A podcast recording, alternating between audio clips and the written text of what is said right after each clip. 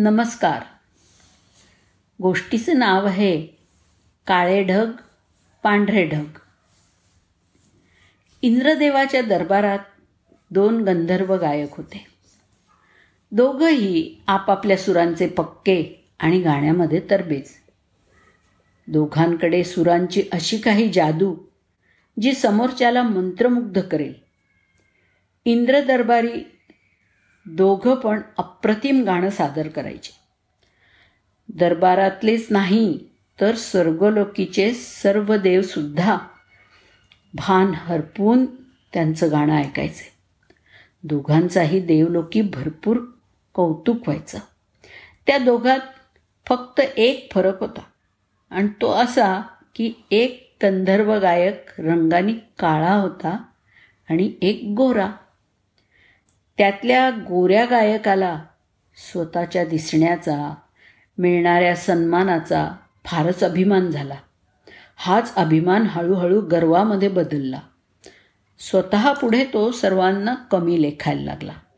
पदोपदी सर्वांचा अपमान करायला लागला.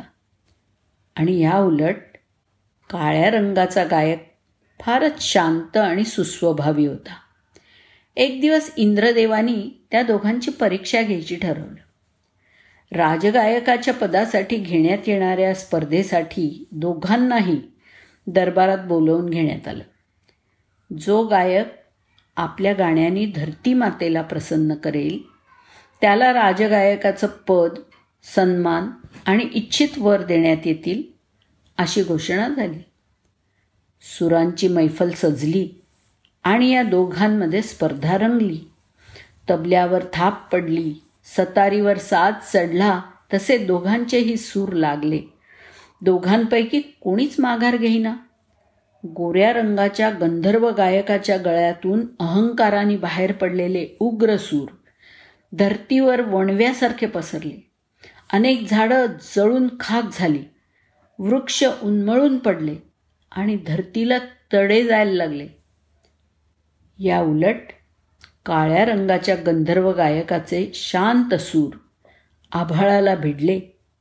आभाळ दाटून आलं आणि पावसाच्या सरींनी धरती सुखावली.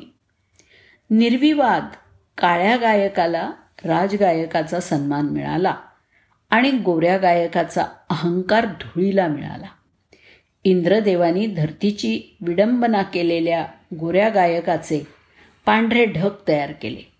जे आजही उन्हात उभं राहून आपल्या अहंकाराचं प्रायश्चित्त करतायत. या उलट काळ्या गायकाचे देवाने काळे ढग तयार केले जे आजही आभाळी दाटून येतात गडगडून सूर छेडतात मनसोक्त बरसतात आणि सृष्टीला शीतलता प्रदान करतात.